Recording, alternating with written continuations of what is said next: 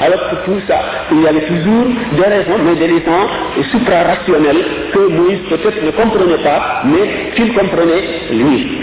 Alors c'est pourquoi, devant ces pratiques, Moïse se révoltait et ne pouvait Al-Junayd de Qutb Cheikh Ahmed Bamba.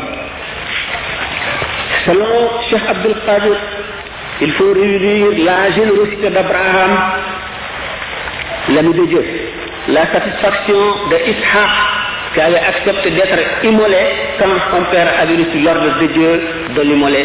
C'était une épreuve à laquelle on l'avait mis. Puisque le cœur doit être toujours réservé au Dieu. À plus forte raison, celui d'un prophète. Abraham aimait son fils Ishaq ou Ismaïl.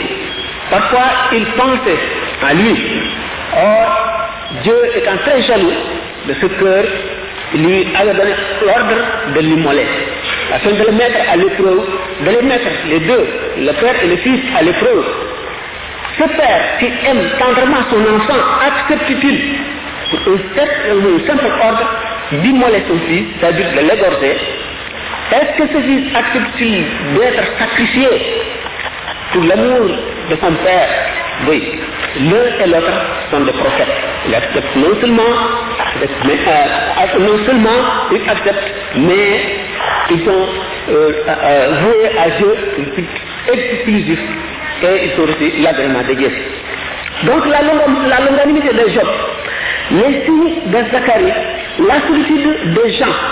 Vous comprenez, vous connaissez bien Yahya, Jean, la vie de de Moïse, c'est donc un ascétisme, l'existence errante de Jésus-Christ, celui qui n'avait ni habitation, il n'avait ni richesse, il n'avait pratiquement ni père il errait.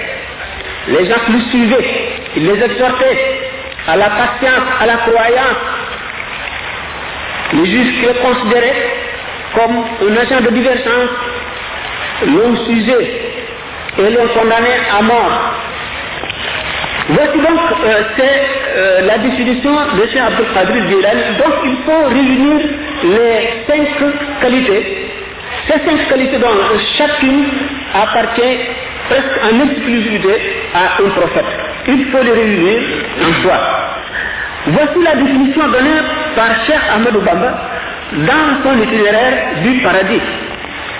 Lui, le vrai soufi est un savant mettant réellement sa science en pratique, sans transgression d'aucune sorte. Il devient ainsi pur de tout défaut. Le cœur plein de pensées justes, détaché du grand monde pour se consacrer au service et à l'amour de Dieu, considérant sur le même pied d'égalité un louis d'or et une motte de terre, semblable à la face de la terre sur qui on jette toute impurité, faisant l'objet de plus durs traitements. Mais malgré tout ce traitement, il ne donne jamais que du bien. Le souffle est donc comparable à un nuage qui déverse partout ses ondes sans discrimination. Le scélérat aussi bien que l'on devient la foule au pied, mais elle reste immobile et impassible. Celui qui atteint ce stade est un soufi, celui qui n'en est pas là et qui se dit soufi est un imposteur. Le soufisme du Cheikh Ahmed Bamba. Et parmi les mystiques, le Cheikh a mené un des plus durs combats à la mesure de sa dimension gigantesque. Des efforts douloureux et prodigieux, presque surhumains, ont jalonné son itinéraire spirituel. Exalté par une longue suite de succès contre toutes sortes de terreurs, de périls éminents, sans peur ni faiblesse, le chef affrontait les obstacles et en venait chaque fois à bout. Enfin, il trouva sa voie grâce à la bonté de Dieu et à la bénédiction de son prophète. Salut et paix sur lui. Désormais, il a brûlé les étapes et atteint promptement le but suprême qu'il visait. Laissant sur le chemin des mystiques, des génies qui se sont cependant mis en route depuis fort longtemps. Par un raccourcissement, de la route j'ai dépassé d'éminents soucis, dit-il, qui ont tout le temps été honorés de l'agrément de Dieu. Le chef fait cette déclaration dans plusieurs passages de ses poèmes. Voir, j'ai pleuré, j'ai dit, Il y a là un énorme privilège de la part de Dieu pour le chef qui a parcouru son chemin avec cette grande diligence, tout en menant tout de même une vie spirituelle très intense. Dieu m'a indiqué Dieu, dit-il sans illusion, sans risque d'égarement. Et ainsi, le point culminant est vite atteint. Je ne doute guère de ma qualité de vision de Dieu, de ma, qualité de voisin de Dieu. Quel magnifique état L'œuvre du Créateur,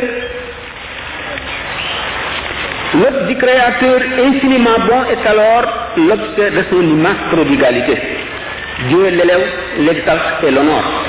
Dieu s'est montré fier de moi, a-t-il dit devant les illustres saints, et Dieu a satisfait de moi le prophète. Le profond sentiment de la présence de Dieu l'envahissait. L'imprégner son, son être et le submerger. Et ils se sont anéantis en Dieu, a-t-il dit de grands soucis. Jamais, Dieu a joint ma vie à celle de Dieu. Je vis dans le paradis de Dieu. Quand j'écris, le trône de Dieu exulte et les gens émus se mettent à proclamer la sainteté de Dieu. Quand j'écris ou quand je lis, Satan se sauve, suivi de ses acolytes imposteurs. Dieu et son prophète préfèrent nos écrits à ceux de tous les autres. Le grand saint s'anéantit donc dans l'esprit universel, reçoit par réfraction intuitive les vérités éternelles. Celui qui m'honore et me libère m'a informé sur ce qui existait avant la création. De même, les vérités profondes du livre saint qui ignorent le commun des mortels sont connues de lui. Le révélateur, le révélateur m'a entretenu des secrets, des secrets du Coran, jusqu'au point où je deviens l'abreuvoir des, des assoiffés. Je